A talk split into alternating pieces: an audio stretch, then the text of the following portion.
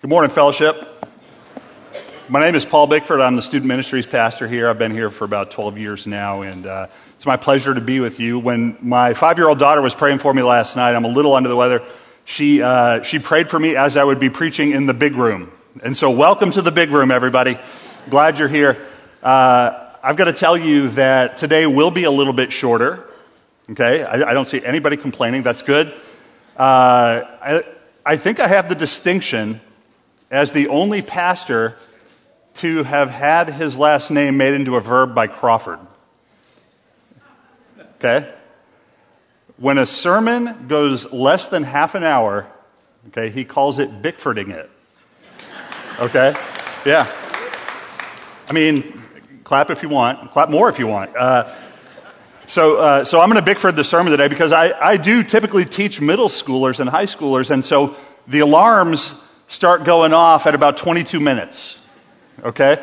Then at 35 minutes, there's a blaring horn in my head that says, You're losing them, you're losing them.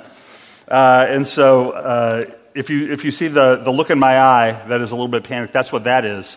Uh, and so it will be a little bit shorter today. If you are here and you're under 12, I didn't get to see you. Raise your hand. Man, I'm so, so happy you're with us today. Did you guys have a good Christmas? Yeah? Awesome. Well, I can't wait to hear some of the stories. Uh, I think in stories, right? I, I think of my life in terms of stories. I think back and I think of the time that uh, my grandfather took us to Old Orchard Beach, Maine, and he bought me a styrofoam surfboard. Did anybody ever have one of those? It's, it's kind of before boogie boards were a thing. It was long, and if you tried to stand on it, it would fold up on you. It would snap in half.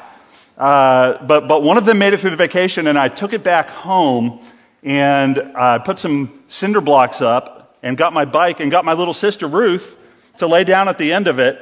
Uh, and, and, my plan was to jump over her uh, with the bike. And, and, and, and, and that has uh, become known as the surfboard incident in our home. She's okay. Very, very, little damage apart from the surfboard.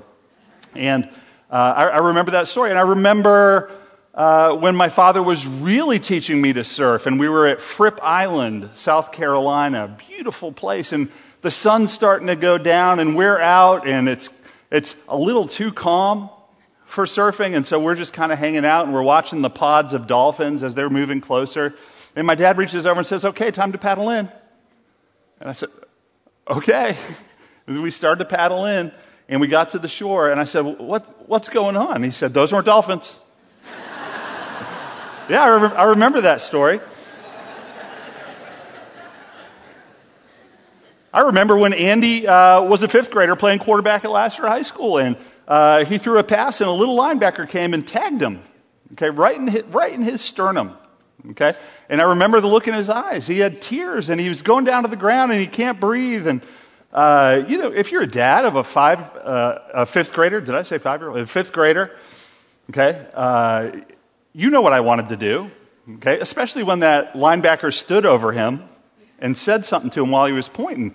And I started to walk out there, and I, I don't think I would have kicked him.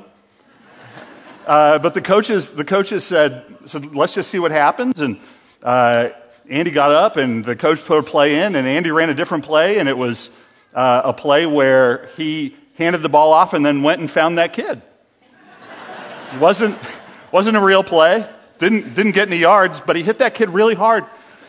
Uh, and as the kid was laying on the ground try, trying to breathe, Andy stood over him and said something. And from where we were as coaches standing up against the fence, uh, they all looked at me because they know I'm a Christian and they know I'm a pastor. Okay? And I tried really hard not to grin, but I couldn't couldn't help but grin. And so uh, I'm sitting there grinning, and uh, we get in the car afterwards, and I said, Andy, what? First off, you can't do that. I'm really glad you did that, but you can't do that. Okay? Do you hear me, son? And uh, I said, What did he say to you when he stood over you while you were trying to breathe? He said, Dad, he looked at me and he said, Football's for tough kids. Maybe you shouldn't play. Yeah. I, I, like wanted to turn the car around and you know, go to this kid's house to meet him. I'm really not this way. I'm 100% this way. And I said, Well, what did you say to him? And he said, Well, after I hit him, he said, I stood over him and I said, Hey, we'll call him Jared, because his name's Jared. hey, Jared, football's for tough kids. Maybe you shouldn't play. I was like, Yeah, you probably need to apologize to him, but well done, you know? and so I love telling stories. I love good stories. And I'm not alone. Jesus loves stories. The New Testament is full of parables. And we, we take these parables for granted and we read them in our context and we don't fully understand how brilliant a storyteller and writer Jesus is. And I was reading, uh, I think it was the Boston Globe did an article on a new book, uh, Stories by Jesus or something like that. It was it, a few years back, I believe, and it was written by a professor at Vanderbilt in the seminary who happened to be Jewish and not a Christian at all. But she extolled Jesus as a brilliant storyteller. And he was. And it was oftentimes his vehicle of choice when he was speaking with the multitudes. Because he understood something about stories. A good story has a way of getting past your defenses. It's almost like a time bomb that you take home with you, if it's a great story. And your mind unpacks it and your heart soaks it in. And so Jesus told story after story after story. And I started thinking about we're coming out of the season where we're talking quite a bit about the greatest story ever told. We're talking about the birth of Christ. We're talking about God's rescue mission, Emmanuel, God with us. And we love telling that story. But we're, we're leaving that season right now. Christmas is past, and our focus shifts a little bit. And it shifts a little bit back towards us. And we start doing that thing where maybe some of us are thinking about how can we be better people? What can we do differently in the new year? And I started thinking a little bit more about the idea of my life as a story. And is my life a good story? Are the people who are reading the story of my life right now being touched in a positive way? And let me read something to you here. This is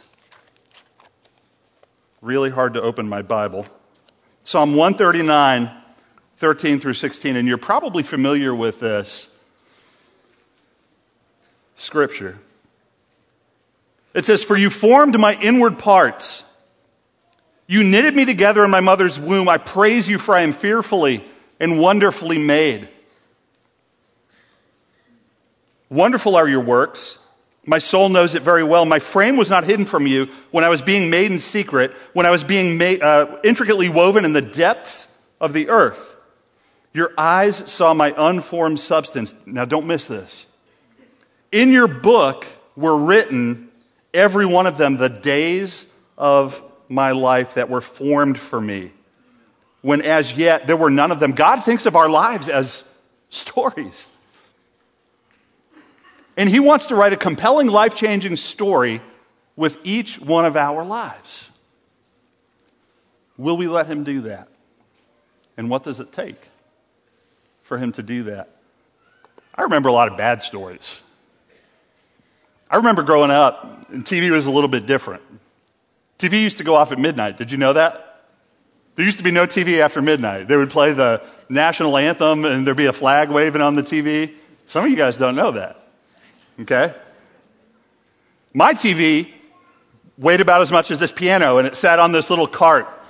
Okay? And it was back before we were smart enough to like tether things to the wall. Okay? So uh, it was supposed to have three knobs VHF, UHF, and on off. Okay? Mine had one knob, it was the on off.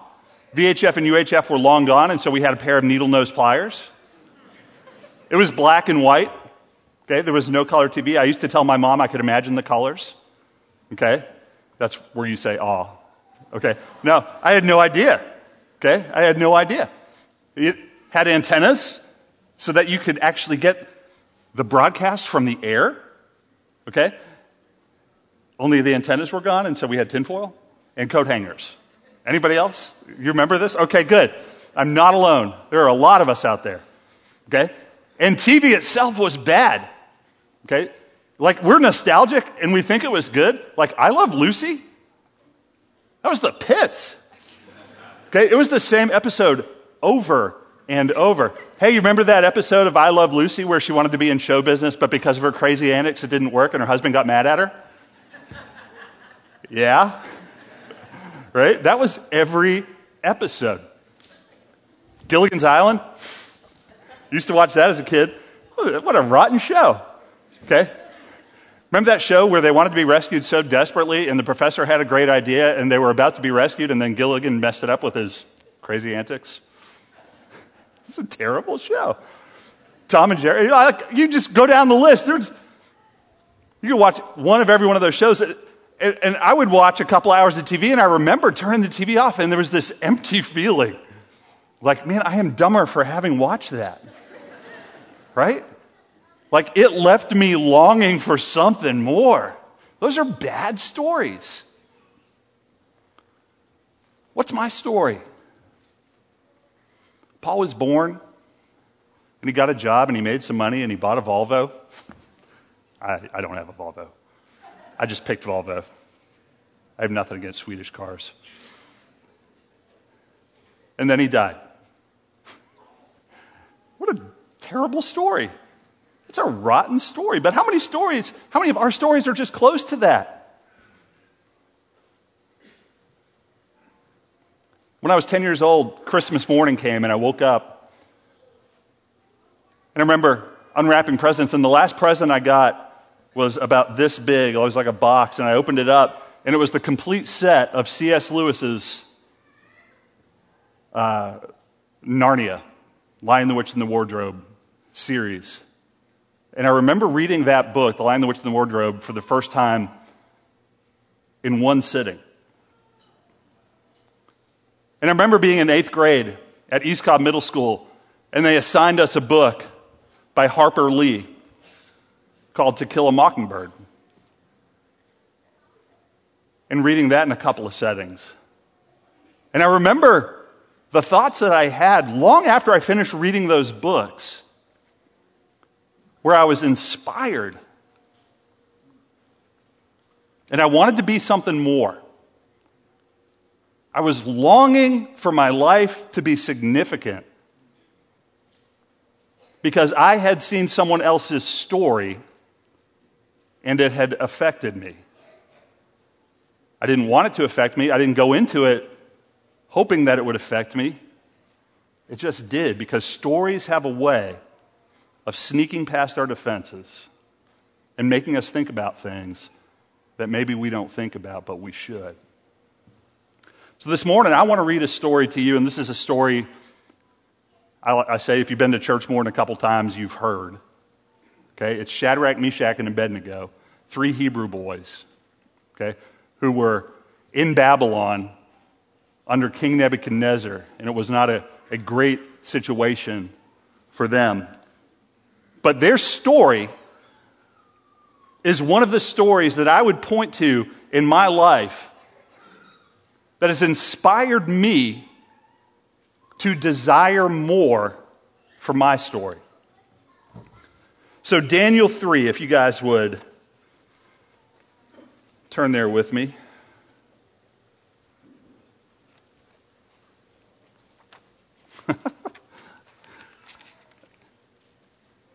you can tell there's kids uh, in here because my Bible switched. Here we go.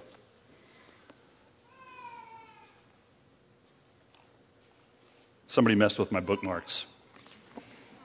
not pointing.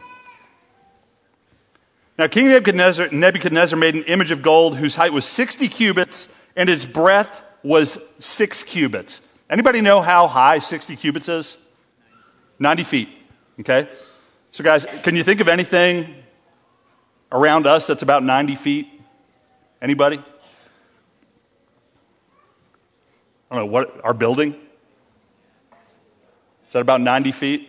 I'm the worst. I'm really asking you. I need help here. I'm not, this is not a rhetorical question. I don't do those. I work with kids. The big chicken? Okay, okay. So I think we've got a lot of uh, really bad examples of what 90 feet might be. Okay? I've given, I've given most of them. So he sets up an image that's 90 feet tall. He set it up on the plain of Dura where it would be easily seen in the province of Babylon. Then King Nebuchadnezzar sent to gather all the important people. Okay? All the important people. All the rulers, governors, mayors, this sort of thing. Okay, guys? Okay?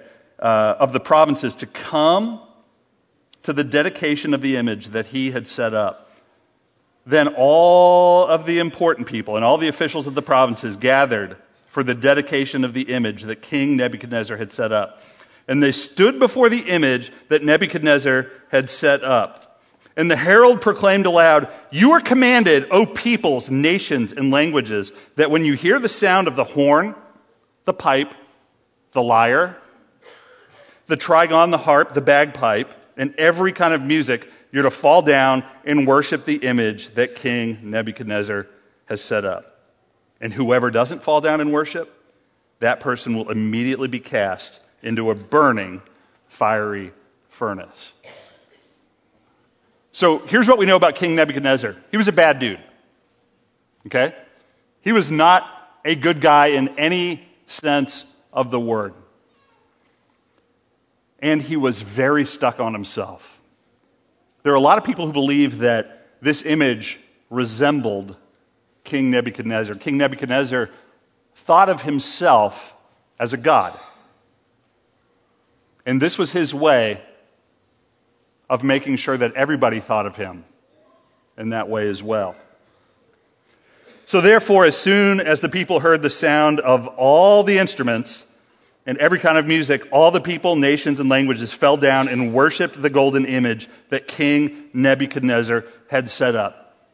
What have you got going on in your life right now where you feel like God might be saying to you, Hey, I've got something for you?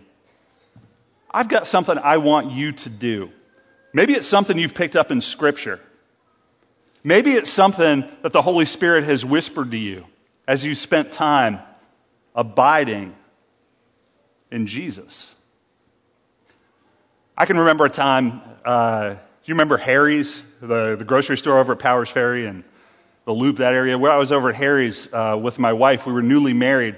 And uh, I, I, you know, I get to spend a lot of time uh, with God in my position.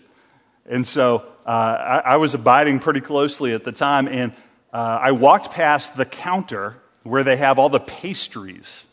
Okay? It's a short counter, but it was stacked full of cannolis and custards and this sort of thing. And, uh, and, and, so I always walked by that very slowly. Okay?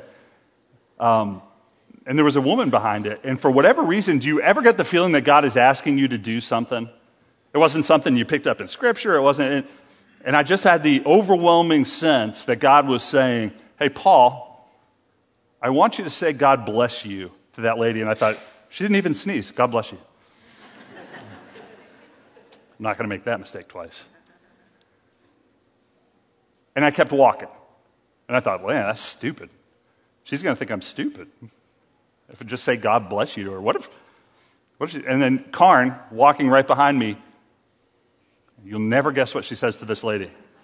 She, I hear her say, God bless you. And that lady said, Thank you so much. I needed that encouragement.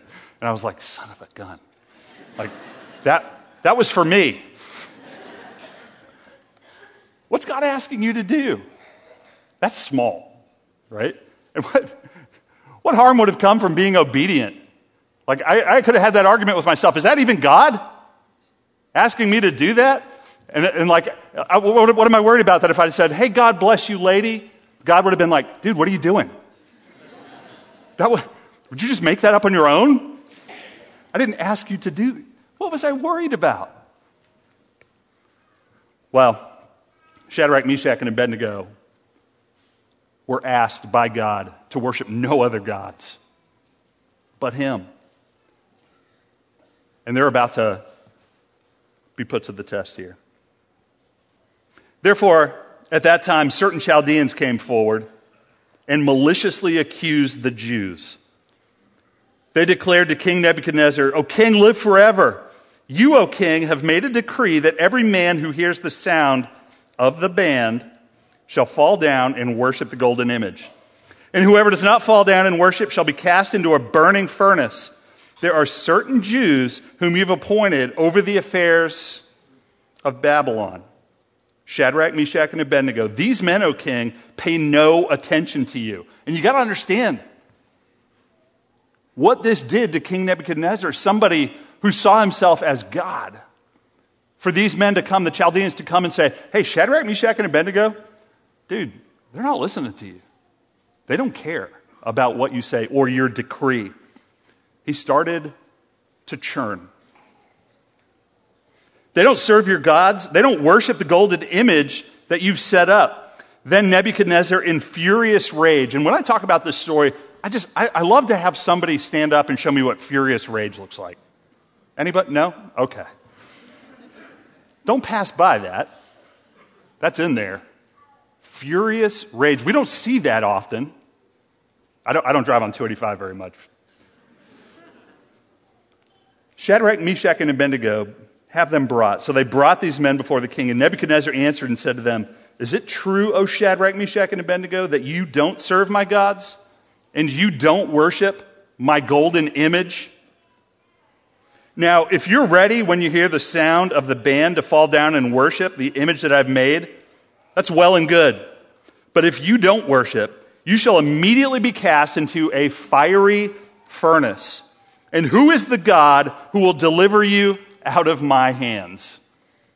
At this point, Shadrach, Meshach, and Abednego are at that place where they're walking by the dessert counter, and God is saying, Hey guys, you know what to do. This is your time. You know what to do. Shadrach, Meshach, and Abednego answered and said to the king, Nebuchadnezzar, we don't answer to you. If this be so, our God, whom we serve, is able to deliver us from the burning fiery furnace. And we read this story today and we know how it ends. These guys had no idea. You think they thought it was a 50 50 chance that they make it? I don't think so. I think they probably thought it was more like 199, not 50 50. So they said, Our God is able to, to deliver us from the burning fiery furnace, and he will deliver us out of your hand, O king. But if not, be it known to you, O king, that we will not serve your gods or worship the golden image that you have set up. And there it is. That's it right there. You want a good story with your life? Do I want a good story with my life? That place where you have felt God prompting you, that place in Scripture that makes you a little uncomfortable because you've read, you are to do this, and for whatever reason you're stuck and can't do that. Every story has conflict in it. Did you know that? Except for the really bad ones. Real conflict that has to be overcome. Then Nebuchadnezzar was filled with fury. The expression on his face was changed against Shadrach, Meshach, and Abednego. He ordered the furnace heated seven times more than it was usually heated. And he ordered Shadrach, Meshach, ordered some of the mighty men of his army to bind the three and cast them into the burning fiery furnace. Then these men were bound in their cloaks, their tunics, their hats, and their other garments, and they were thrown into the burning fiery furnace. Because the king's order was urgent, and the furnace was overheated, and because these dudes were afraid of him, The flame of the fire killed those men who took them up. And these three men, Shadrach, Meshach, and Abednego, fell bound into the burning, fiery furnace. And this is it right here. This is where God shows up in a way that changes everything. King Nebuchadnezzar was astonished and rose up in haste. He declared to his counselors, Hey, didn't we cast three men bound into the fire? And they answered and said to the king, That's true, king. And he answered and said, But I see four. And the fourth has the appearance of the Son of God's.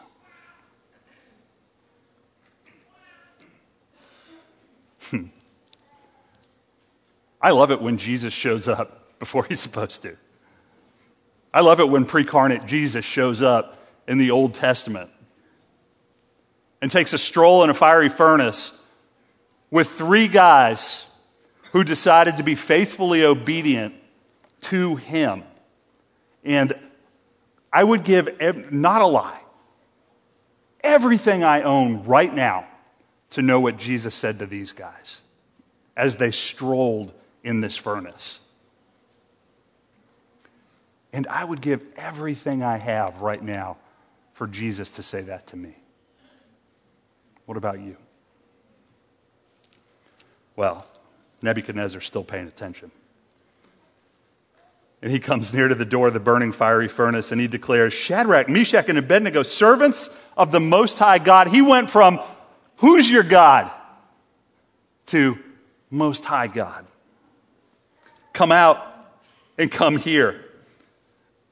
Dude, what, how did they come out? Did they stroll out? Did they, did they have to climb out? I mean, what did this look like? Then Shadrach, Meshach, and Abednego came out from the fire and the satraps, the prefects, the governors, the king's counselors gathered together and saw that the fire had not had any power over the bodies of those men. And I bet there were some Chaldeans in the corner going, uh oh. The hair of their heads was not singed, their cloaks were not harmed, and no smell of fire had come upon them. Nebuchadnezzar answered and said, Blessed be the God of Shadrach, Meshach, and Abednego. And the story wraps up with the king doing what kings do best, making another decree. And the decree was listen, if you can hear my voice, if you can read this decree, anyone who dares say anything against the God of Shadrach, Meshach, and Abednego will be killed. It's like he probably needed some more discipling but I like the sentiment. Here's a dude who moments before was God himself, which, by the way, we read this and we think that's odd. Guys, we are so prone to that.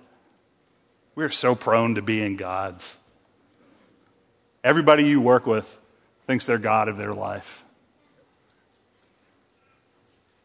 What's your story saying? When they're reading your life, what are they saying?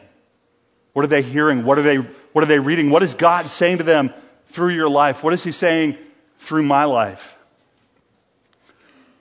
When I was a brand new pastor 25 years ago, I had 20 kids in my youth group, and I was petrified. I got a call from Lassiter High School, and it was Coach Cagle. Coach Cagle is like six foot six, weighs 350 pounds. He played at UGA, and he said, he said, Hey, Paul, this is Jim Cagle. It's like, Hey. he said, uh, You're the new guy in town. Wanted to see if you want to come speak at FCA. I was like, I, I knew right away the answer was no. I did not want to uh, speak at FCA. So I, I, tried to get to that place. How many people are there going to be? He's like, We got about 200 people uh, in the chorus room.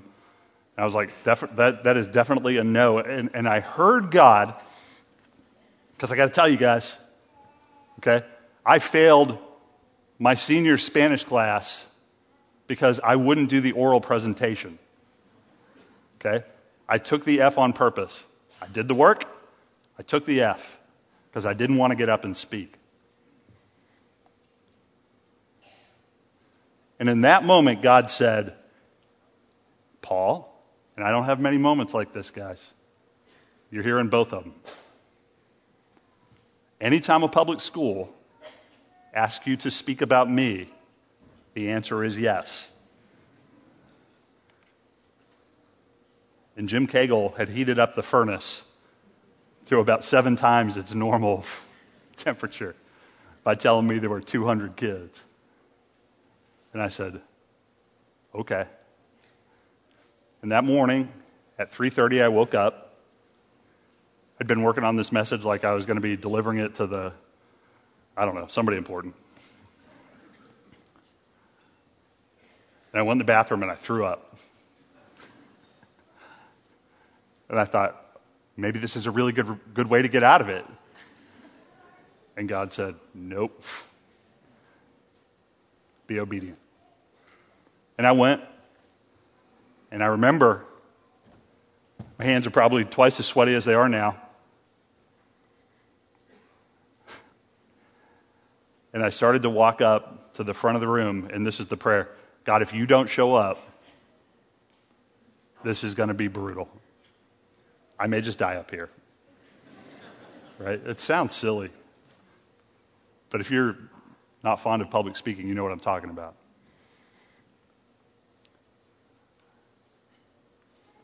And every time, and guys, this is not tooting my own horn, but I was smart enough to know that every time a public school asked me after that, the answer was yes.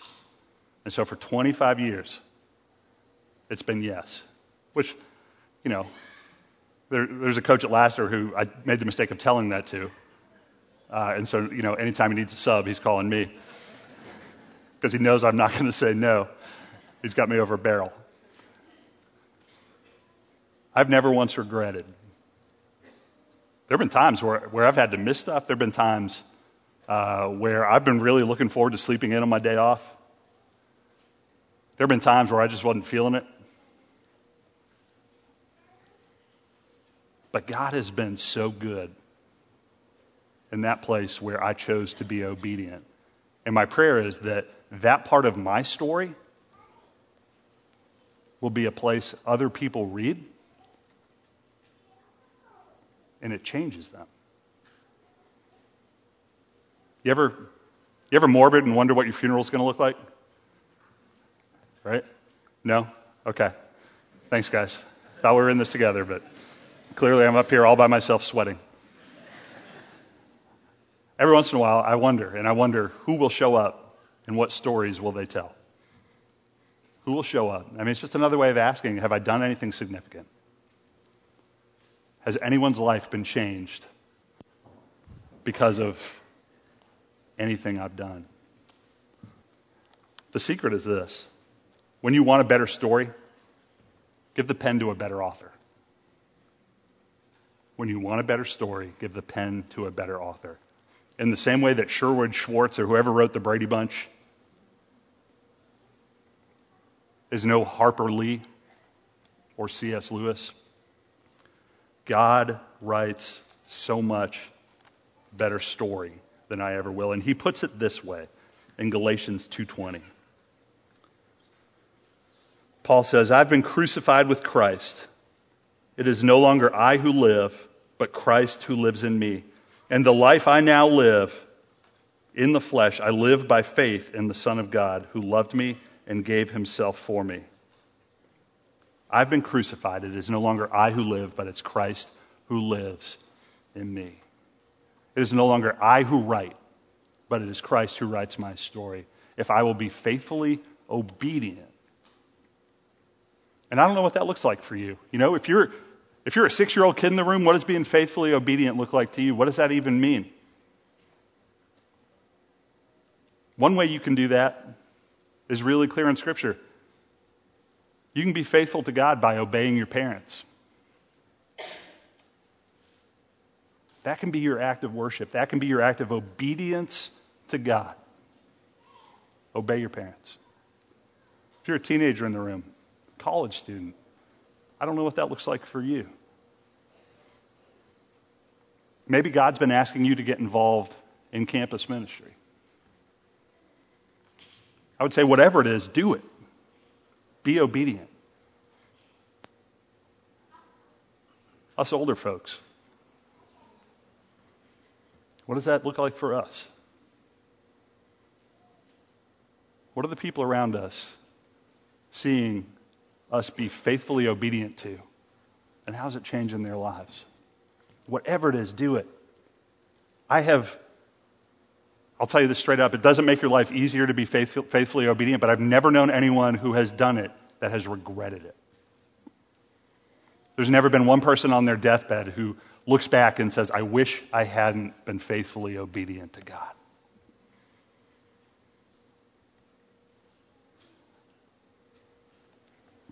So I'm going to pray for us this morning.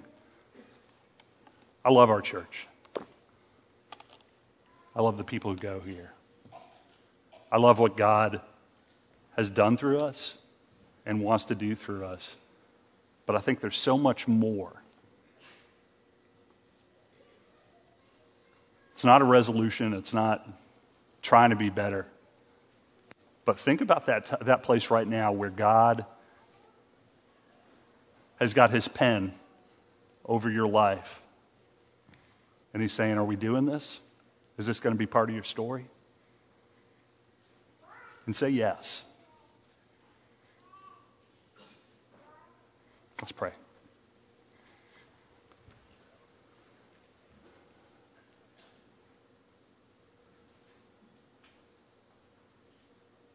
God, who can deliver us? You can. You are the Most High God. Nebuchadnezzar had it right, even though he didn't fully understand. So, my, Most High God, we come to you right now and we acknowledge who you are. And in the midst of that, we thank you for the way that you have come close to us, that you are Emmanuel, that you are intricately involved in our lives. You don't have to be, but you choose to be God. Thank you for loving us. Thank you for being love. Lord, this morning, as individuals and as your church, we pray for those places where you are intersecting our lives. Places where we have a choice, where there's a fork in the road and we can go one way or the other way. God, would you help us to go toward you? Would you help us to say yes, even though it's hard, even though it might mean hardship or worse? And God, when we say yes to you, would you not only bless us, God, but would you bless those around us? Would you make our stories compelling and life changing and pointing toward you? And Lord, for the folks in here right now who, uh, who maybe aren't following you, maybe there are some, some people in here, some seekers, or some people who are just checking this out, God, would you speak to them in this moment? Would you let them know the extents that you've gone to to be with them? For them to be made right with you. We thank you for your son, Jesus. We thank you not only for his birth, but for his death on the cross and for the freedom that that bought us, God. We were once dead and we are now alive. We pray this in Jesus' name. Amen.